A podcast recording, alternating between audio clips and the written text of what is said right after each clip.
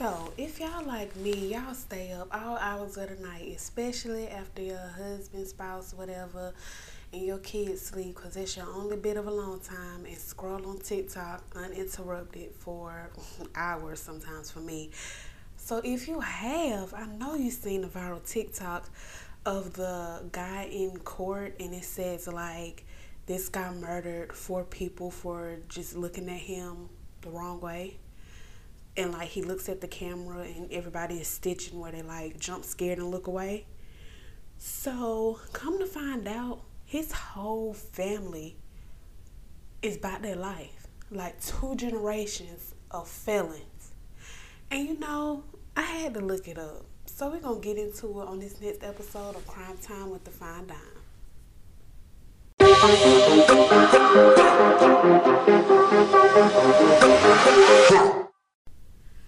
Hey y'all, hey. What is up? It's your girl Charlie J, your host of Crime Time with the Fine Dime. Welcome back to another episode. And I just want to thank y'all for being patient with me with this episode. It was a lot of people to research, and the main person I researched alone had a long rap sheet, y'all. And I just want to make sure I got all the details so I could give y'all some great quality content. So, before I go on, I want to let you know that on my Facebook discussion group, I posted a poll on which category I would like to hear about next. And the one that got the most votes was crime families. Now, if your category didn't win, don't worry. It ain't no shortage of true crime, unfortunately. So, you know, it's going to come up again. And just keep voting. We're going to get to it. I promise. I'm, I'm pretty sure we're going to get to it.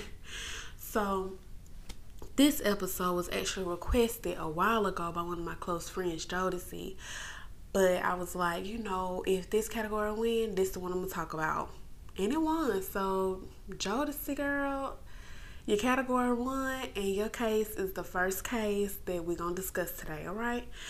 But before we go on with it, y'all know we gotta discuss the dumbest criminal of the week.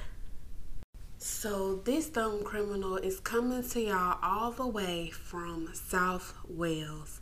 And his name is Christopher Badman. And yes, it is spelled like bad man.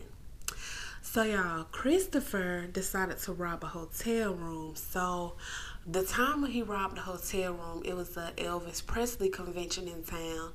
And I'm sure he was like, you know, it's gonna be a lot of tourists up here, you know, with their foreign currency cash and valuables and you know they're not taking all the safety precautions. So you know i might i might hit a lick you know why not? Let me try it. So he goes to this hotel but i guess he wasn't super prepared because he decided to use a paper bag to cover his face from the hotel cameras.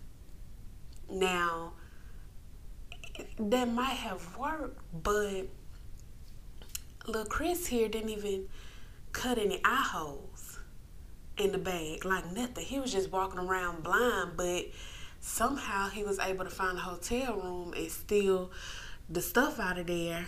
But before he left the scene, I guess he was like, Look, I've been blind too long. I gotta look and see where I'm going, or I gotta breathe. I can't even breathe in this bag, honey. I just I need to uh, see what's what's going on.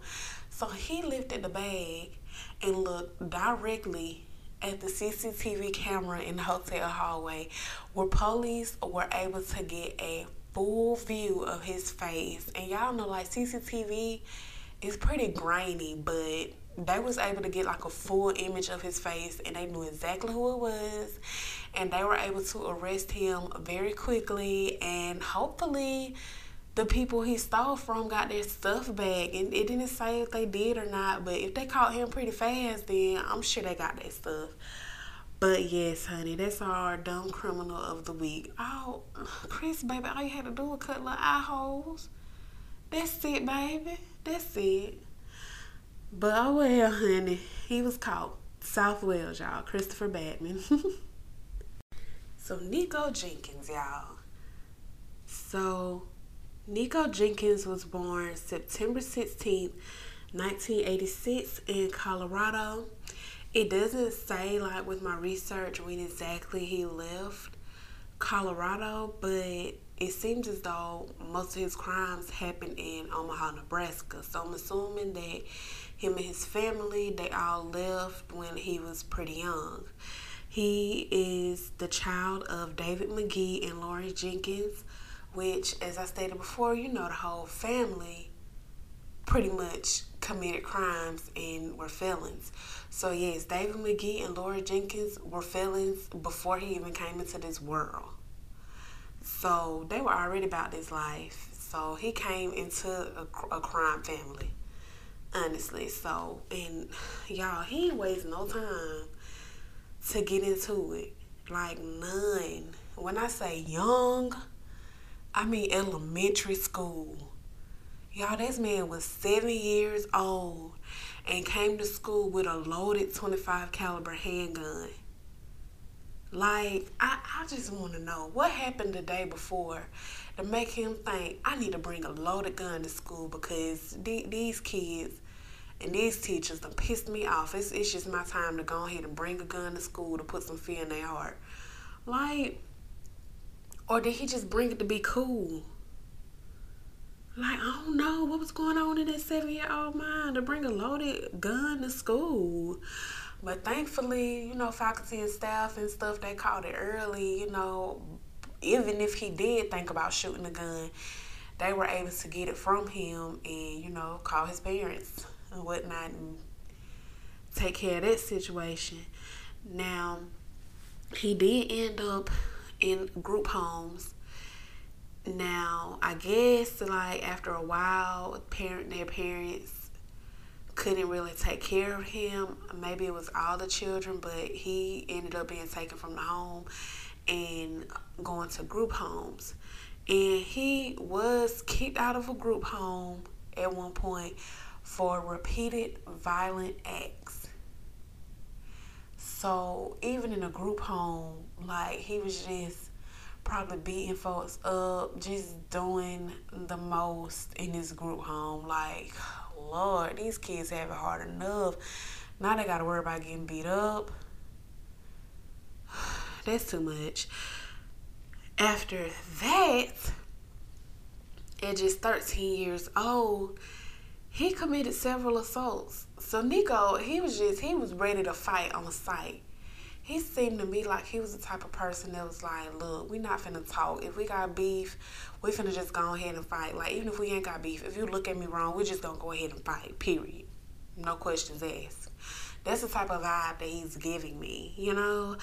And even at 13 years old, one of those assaults included a knife. You know how pissed you have to be to stab somebody with a knife? To put a sharp blade in somebody? Uh-uh. He had some anger honey. He had some true anger going on. Then, after that, at 15 years old, he started robbing folks. So he committed two armed carjackings. Yep, armed carjackings. So he had weapons with this thing. Finally, you know, all his crimes caught up to him and in 2003 he was actually already in juvie and in 2003 he transferred from juvie to an adult prison for the two carjacking charges so he been you know i guess locked up for a minute at least took since he was 15 years old he just been locked up getting into stuff now, even in prison, like there was no escape from the violence. Of course, like prison is violent, duh. But yeah, he was still involved in more crimes while incarcerated. In 2006, he participated in a violent prison riot. And I'm like, in my mind, I'm like, I just feel like he probably didn't even know the cause for the prison riot. He was just like, "Oh, y'all beating up guards? Oh, let me get in on it. Y'all know I gotta get this frustration out. We in prison, like they probably deserve it. You know, we we just gonna do this riot. Let me go ahead and include myself." Like, I don't know. He just give me he give me that vibe, y'all. He do. It's just simple as that. He just do like on sight. If on sight had a picture in the dictionary, Nikko Jenkins would be right there on the side with the tattoos on his face. Yes. Then he was also um in trouble for assaulting a prison guard while he was on furlough for his grandma's funeral. So even at his grandma's funeral, the, the violence wasn't, it, it didn't stop. It didn't. Like, you know how hard it is to be furloughed in prison for your grandma's funeral? That just seems like a hard process to me. I ain't never been in prison. I had to deal with anybody getting furloughed. But, like, looking at, like, prison shows and just reading up on stuff, it seems like it's quite hard. Like these folks gotta trust you enough for you to walk into the free world and go to this event and come back. And he, he ruined it. He ruined it by assaulting a prison guard while being furloughed. Now, even after all of this, he was eventually released from prison he was released from prison on July 30th, 2013, after serving 10 and a half years of his 21 year sentence for the carjacking. And when someone gets out of prison, we all hope and pray that they have been rehabilitated. Oftentimes, that's not the case, but that's a whole nother story with our prison system whole nother podcast. So we're not even gonna get into that. But clearly, Nikko wasn't rehabilitated because just two weeks after being released, he was back on the streets terrorizing folks in Omaha. Just terrorizing folks.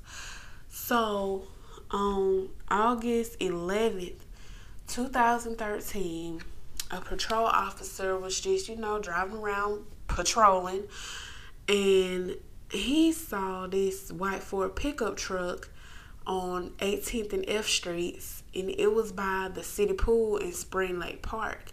Now, I know he was like, that's suspicious. You know, I'm sure the city pool won't open at 5 o'clock in the morning. What's, what's the white Ford pickup truck doing out here?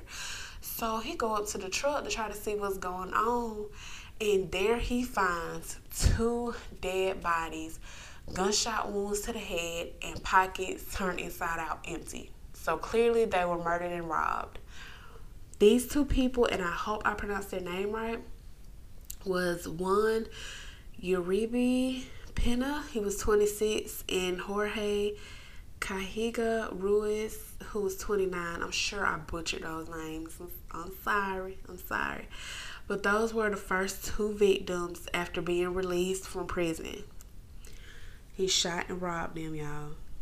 After that, just about a week later, he was on to it again. So, August 19th uh, at 7 a.m.,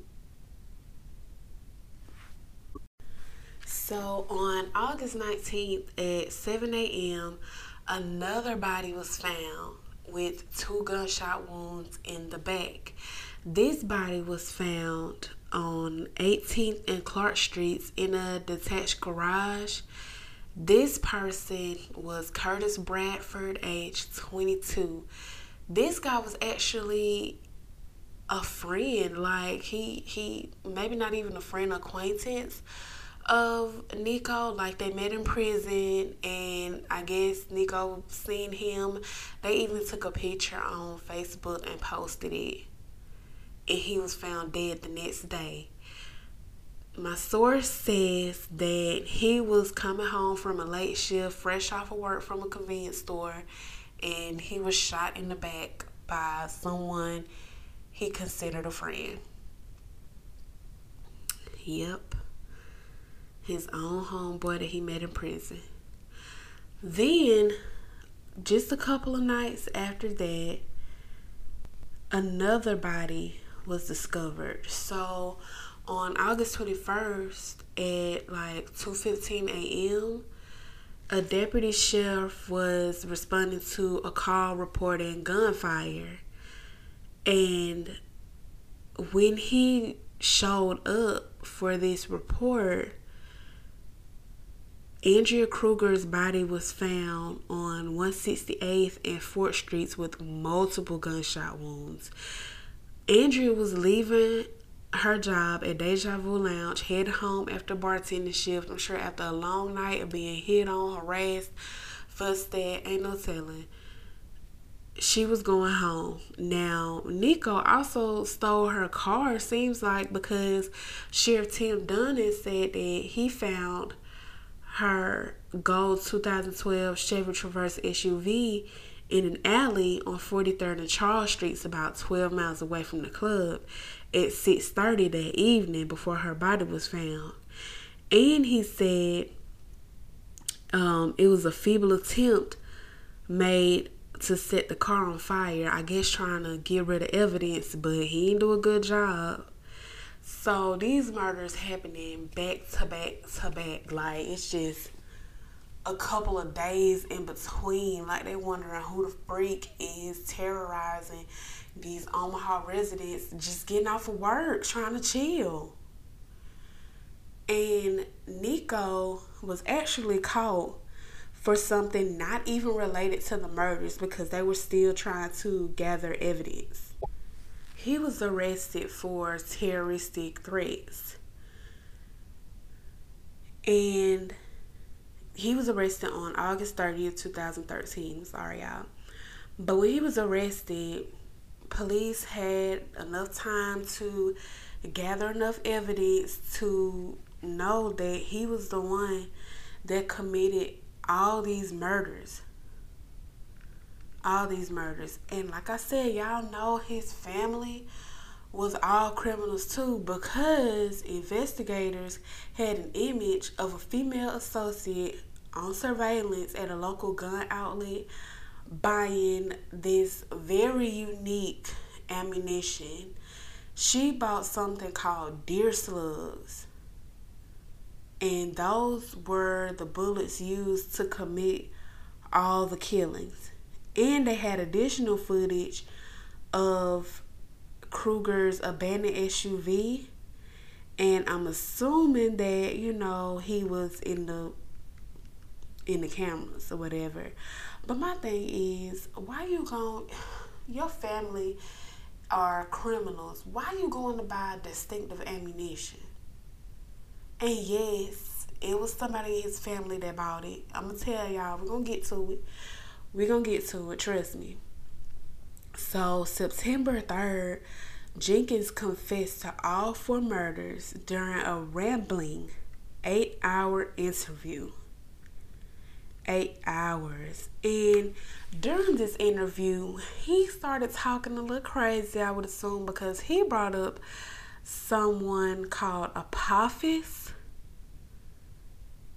So, y'all know I had to look that up because he also like wrote well a judge, prosecutors, and Omaha World Herald received handwritten letters that was dated November 3rd, 2013, saying that Jenkins wants to plead guilty on all counts and that he would protect Apophis' kingdom with animalistic savage brutality. So I had to go ahead and look that up. Like who who is Apophis? What's what's going on here? So Apophis is actually it's a ancient Greek name for an ancient Egyptian deity. So this deity is a enemy of the sun god Ra. He's also known as a demon serpent of darkness and strives to destroy um, the sun every morning at dawn. It's also known as, I believe, the god of chaos in Egyptian mythology. So he was doing all these sacrifices to appease this particular deity. Yeah. So after all this, he even filed a wrongful release lawsuit for $24.5 million on February 19th, 2014. He was saying that law enforcement didn't take his mental illness seriously. That actually happens often. Somebody telling you today they're not themselves and their brain ain't wired right, honey, believe them. They know themselves far better than you know. Just believe them, folks. But he was like, they still released him after he said he suffered from schizophrenia. He was hearing voices from this deity Apophis, and he was even kept in solitary confinement. I'm sure from all the violent acts that he did while in prison, and it just made it worse for him. And he did end up receiving a psych eval, but they concluded that he was faking everything. He was faking it all, and he was diagnosed with antisocial personality disorder. So I had to look that up too. So, antisocial personality disorder is, and this is a direct quote from MayoClinic.org. Antisocial personality disorder is a mental disorder in which a person consistently shows no regard for right and wrong and ignores the rights and feelings of others. People with antisocial personality disorder tend to antagonize, manipulate, and treat others harshly and with callous indifference. So basically, they just they simply have no no remorse on what they do and like no like no moral compass on what's right or wrong. They just do. Period. That's just as simple as that.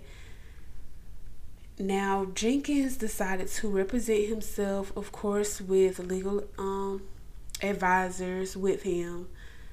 Like I guess he was like, look, I I'm not really playing guilty, so it is what it is. It's whatever. While this trial was going on, they said that he would like speak in tongues, laugh, and howl while all the murders were discussed.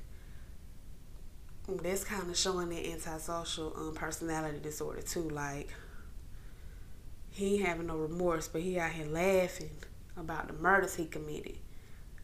So April 16, 2014, he was found guilty on all four murders and his sentences was actually postponed for a long time because the judge wanted him treated at a mental facility, at a psychiatric facility to make sure he understood the charges and understood his sentence. So they refused to treat him at the psychiatric hospital due to lack of security. Like they like, look, he has a rap sheet, a long rap sheet of these violent crimes, we don't have the security to handle that. So he can't come over here. We're going to have to find another way to treat him, okay? So he was actually treated at Lincoln Prison. So I guess like the psychiatrists and the staff, they came up to him and treated him there to make sure that he was competent enough to understand his charges and understand his sentencing. So, May 17th, he was finally sentenced to death. They used a three judge panel. And he was also sentenced to 450 years on the weapons charges. And now, Nikko is currently serving his time on death row. He's still there. So, yeah, like, I want to know what was the point in doing the 450 years? He already was sentenced to death. I guess, but that ain't my job. That was their decision. So y'all I told y'all that his family was involved in several crimes. So seven felons over two generations. Five of his relatives were actually connected to the murders that he committed to get him on death row. Let's go ahead and go down the list and get into every last person. So let's talk about the parents first. Um, it's not a lot on David McGee Sr. It just says that he was back and forth out of prison with terroristic threat charges, and he actually died in 2009. Now, Laura Jenkins and David McGee, like I said, never married, but they ended up having what eight children together, and it says that they fought in front of the kids all the time, all the time. So they were exposed to violence at a very young age. Lori Jenkins actually had two counts of being an accessory to her kids' crimes already before she even got discharged for the four murders that she helped with helped Nikko with. Now y'all know I said that surveillance found footage of a female buying deer slugs. It was her. She's the one that bought her son deer slugs to commit these four murders. So she is now serving a 10 year sentence and won't be released until 2028. So now we have an uncle that we need to discuss because he was actually an accessory to the death of Andrea Kruger. That is Warren Levering. He's an uncle of Nikko Jenkins and he actually pleaded no contest to the attempted robbery and the death of Andrea Kruger. And even though it says, even though this is direct quote from weatfreak.com where I got all this information, that even though he did not kill the latter, he had to face a first degree murder charge under the state's felony murder rule. He was sentenced to 40 years in prison, but it was cut in half by state law. So he was charged with an accessory in the murder of Amanda, I'm sorry, of Andrea Kruger. He has been released. He was just released last year because he completed his time, of course. And it also says that he's not the only person with that last name Levering that is a convicted felon. He has two other brothers who were also convicted felons, but they weren't involved in the murder of Andrea Kruger. Now, Nikko had a lot of sisters. We have three sisters that we need to talk about. So, first we have Erica Jenkins. She was also involved in his killing spree. And she, it says here that she faces murder and weapon charges for Bradford's murder. And in case y'all don't remember, Bradford is the 22 year old friend that Nikko killed. Now, it also says that she has a son who is, of course, in child protective custody because Erica Jenkins is actually a convicted murderer and she is serving a life sentence at the Nebraska Center for Women. So, yeah. Now we also have Lori Lolo Sales or Salis. Um, she is also charged with a connection to Bradford's murder. It says here that she was the one that got rid of the murder weapon. So, and it also says that she was involved in Andrew's murder case. Now, it doesn't say that she was charged. Well, it doesn't say if she was convicted yet or in prison now. But yeah, she was she was involved. Now we have Melanie Jenkins. Melanie Jenkins was convicted and jailed for terroristic threats. She's also been bailed out since. It seemed like terroristic threats is just it's, it's just a, a cycle for them. They they like to threaten folk, threaten folks. So that's that's clearly in their blood. It also says here that she has um, three children at the time under the age of seven, and they're all in protective custody now as well. Now, this last person, y'all, this is a scary. This is Jimmy Levering, who is a member of the family through Lori. And he has died since he's gone now. But it says here that he was charged for murder in 2006, but the charges didn't stick because all the witnesses were never seen again. Like what? What happened to them? What's going on? Child. So y'all, that is the Nikko Jenkins story and his family of convicted felons. And also, oop, I almost forgot, y'all. We got to talk about he had a wife. Yes, he had a wife that was also about their life. And actually, she already had a history of crime as well. Her name is Shalonda Jenkins. I can't believe I almost forgot her, y'all, because baby Nikko really wasn't no influence on her because Shalonda was already about that life too. Shalonda was already in prison at the age of 19 when they got married in 2010. So she was already serving time. Like it says here that they literally only spent four weeks out of prison as a couple. That's it. That's it, that's all. Shalonda also had face tattoos. She was also a pretty violent person. Now, eventually, they did get divorced in 2017, but it says here that while they were married, she gave birth to another man's child while she was still married to Nikko. She was also caught with brass knuckles before. And I know y'all like, that's not a big deal, you know. Some women keep brass knuckles for protection, you know. You never know, but she already had a violent past.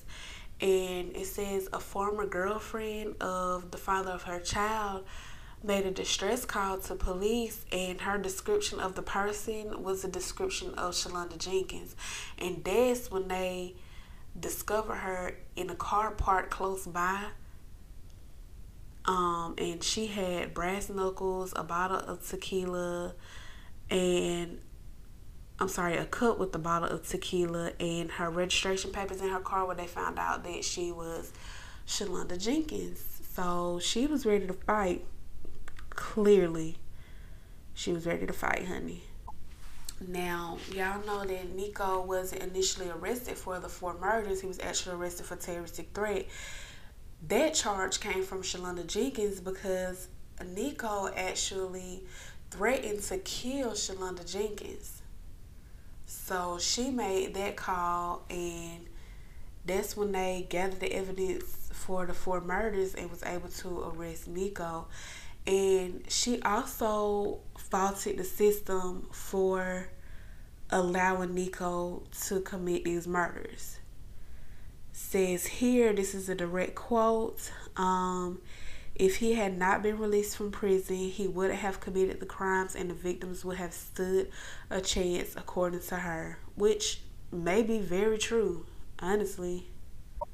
She has been in and out of prison for most of her life. She's actually been in prison three times so far with, you know, some violent charges and actually, I believe, a shooting charge as well. So, yeah, Shalonda was about their life and then she married into a family that was about their life. So, it seemed like honey Shalonda fit right on in. But like I said, they divorced in 2017. As for her child, the update on him is he has been he's being raised by the father and Shalonda has no involvement in his life at all. And honestly, honey, that might be for the best because it, it don't seem like she gonna slow down on these crimes. I hope she do. I hope and pray she she get it together.